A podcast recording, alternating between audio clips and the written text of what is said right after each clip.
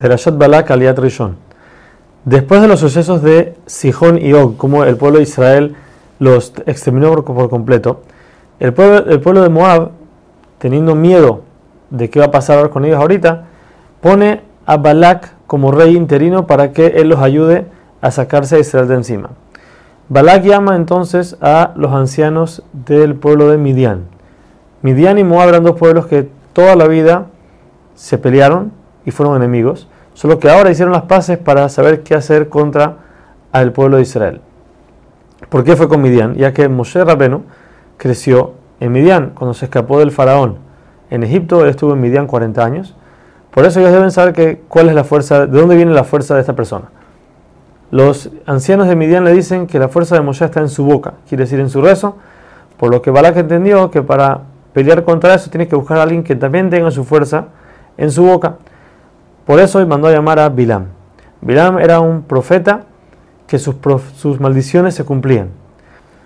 La razón por la cual Hashem posó su presencia en una persona como esta, un malvado, como veremos más adelante, es para que los pueblos no se quejen más adelante y digan que si ellos hubieran tenido un profeta como Moshe, entonces él los hubiera puesto en el buen camino. Hashem les dio un profeta que, como veremos también, estaba en el nivel de Moshe Rabenu, pero él en vez de encaminarlos al bien, los corrompió, ya que hasta ese momento todos los pueblos se cuidaban de adulterio.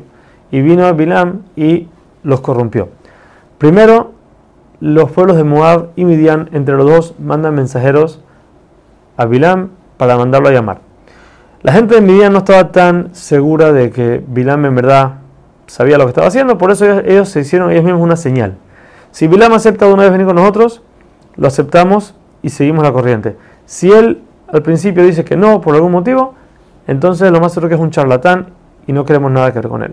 Por eso, cuando llegan con Bilam y Bilam le dice, no, tengo que preguntarle a Shem si me deja ir con ustedes, dice el Pasú que solamente los mensajeros de Moab se quedaron ahí, ya que los de Midian dijeron, este, este, esta persona no sabe nada, y se fueron.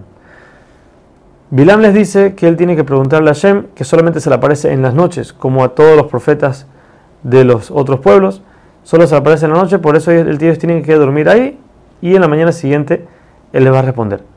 Esa noche Hashem se le aparece a Bilam y le pregunta quiénes son estas personas, ya que quería confundirlo para que piense que Hashem no sabe qué está pasando todo el tiempo y así Bilam va a querer y va a tratar de ir con ellos. Bilam le dice, son mensajeros de Moab que vinieron a buscarme para espantar a Israel. Por eso déjame ir y maldecirlos.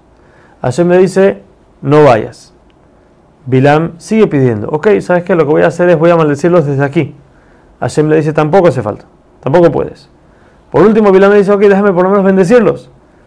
Hashem le dice, no hace falta de tu bendición, ya que ellos son benditos. Vemos aquí el odio que tenía Bilam al pueblo de Israel, ya que Balak, todo lo que estaba haciendo y lo que él pidió era espantar al pueblo, que se vayan por otro lado. Porque era, era un tipo de defensa propia. Pero Bilam lo que quería hacer era maldecirlos y exterminarlos al pueblo.